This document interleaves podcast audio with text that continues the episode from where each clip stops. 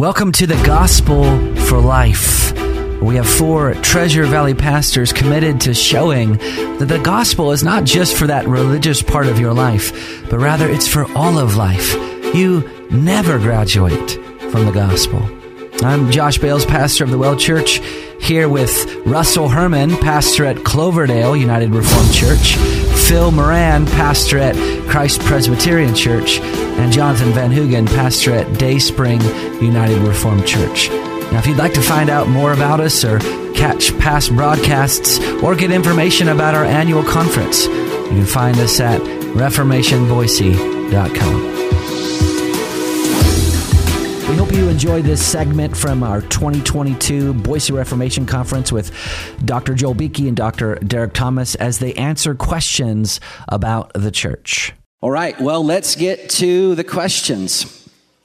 All right, so if, brothers, if you were writing a letter to the American church today in the style of Revelation 2 and 3, um, you know, where Jesus says, I know your works, your toil, your patient endurance. So he commends them on one hand, but then he says, But I have this against you.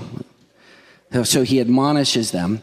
What would you commend the American church for, and what would you admonish the American church for? I mean, the first thing that I would say is that those letters, whilst they were written to seven uh, churches in Asia Minor going around in a circle are meant to be timeless. And I think, whilst the specifics differ, the, the general tenor of what Jesus is saying to those churches would be as true of churches today as they were then. So there are churches where he would commend their good works and there are churches where he would say, You have lost your first love. Uh, there are churches where the, the, the Jezebel and, and, and Balaam that he warns of in those letters would take on a, a specific form today. Uh, one thinks, for example, of deviating from the Reformation doctrine of justification by faith and the so called New Perspectives, which has affected a lot of our constituency, on, on, at least on its fringes. And that is a very serious threat uh, from, from which the church needs to repent. But I also think of things like wokeism and, and gender issues. Um, is, is it possible to identify as a gay celibate Christian? And that debate is taking place, I know, in the PCA um, and I think that Jesus, if, if he were writing today, would have a great deal to say uh, about some of those issues. Um, but I, I, do think that the, the, generalities of those seven letters are, are as applicable um, to the church of the 20th century in. Um, I wonder what letter he would write post COVID, you know, to various churches. And you know, it's, it's easy to be judgmental and to look back and, and, and so on. Um, but I, I, I, do think, I do think that there would be a call to wake up. These are, these are testing times. Um, there is a narrative for control in our society. And to control all of society, including, including the church and, and, and Christians. Um, I, I, think the letter would, would perhaps um, comfort as well as encourage endurance in trial and persecution because trial and persecution is coming if the trajectory goes the way it's going. It's, it's within our lifetime that um, it's going to be hard to stand up for the truth of the scriptures on many, many issues. Dr. Beeke? Yeah, I agree completely with that. I recently preached through the book of Revelation and I was amazed. In fact, I published it as a book that I think is here. Um, I was amazed at how current and how applicable the seven letters were to the church today. At the same time, you know, your question is very broad to the American churches. When I go to the American churches, the ones that invite me, I find a large variety. I also find a large variety in churches that don't invite me. so I think, you know, the seven letters were written to individual churches. And each individual church has its own letter. So it's, it's rather tough to say what would Christ write to the, the whole of American churches. But I think there's some churches that he would really write like he did to Sardis and say, you know, you, you, are rich and, and, I, and, and I love you and you're faithful and you're godly and you're concerned about the things of God and um, please press on and, and so on. And then there would be certain things, even in that church, he would no doubt admonish. But churches vary a lot. And um, I think one of the things overall, generally speaking, that he would write to the churches in America today is I warn you against your worldliness. You think you can have Christianity and Christ in one hand and the world in the other, and you're trying to go to Zion, trying to go to glory with both. And you need to you need a sharper antithesis in, in your life. Uh, when I look back at my study of my lifelong study of the Puritans and compare them with the churches today, even many of the Reformed conservative, so-called conservative churches where people attend church very faithfully, um, there's, there's, there's too much toleration of, of sin. And I think Jesus would point that out.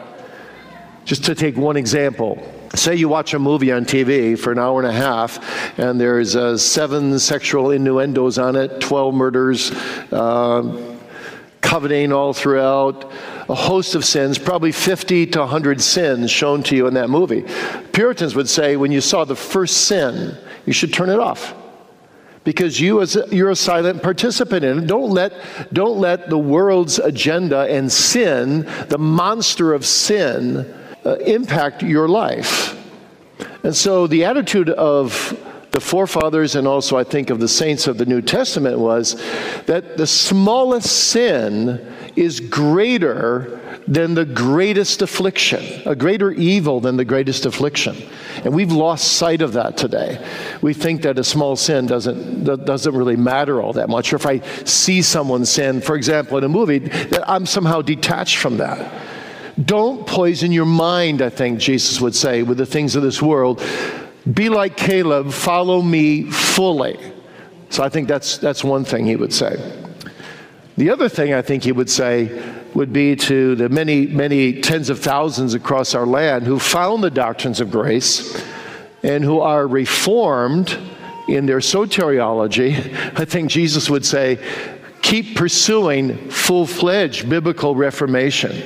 Also in your worship so that your entire worship would be grounded in the Word of God and that you would uh, sing Scripture and praise Scripture and think Scripture and preach Scripture and, and, and, and give in accord with principles of Scripture and not have a mixed bag where the pulpit sometimes is sound, but the music, for example, isn't. But I think Jesus would, would have a lot to say about our, about our worship in America that we would worship God in spirit and truth across the board. So, worldliness, um, low views of sin, worship, I think those would be some of the key areas.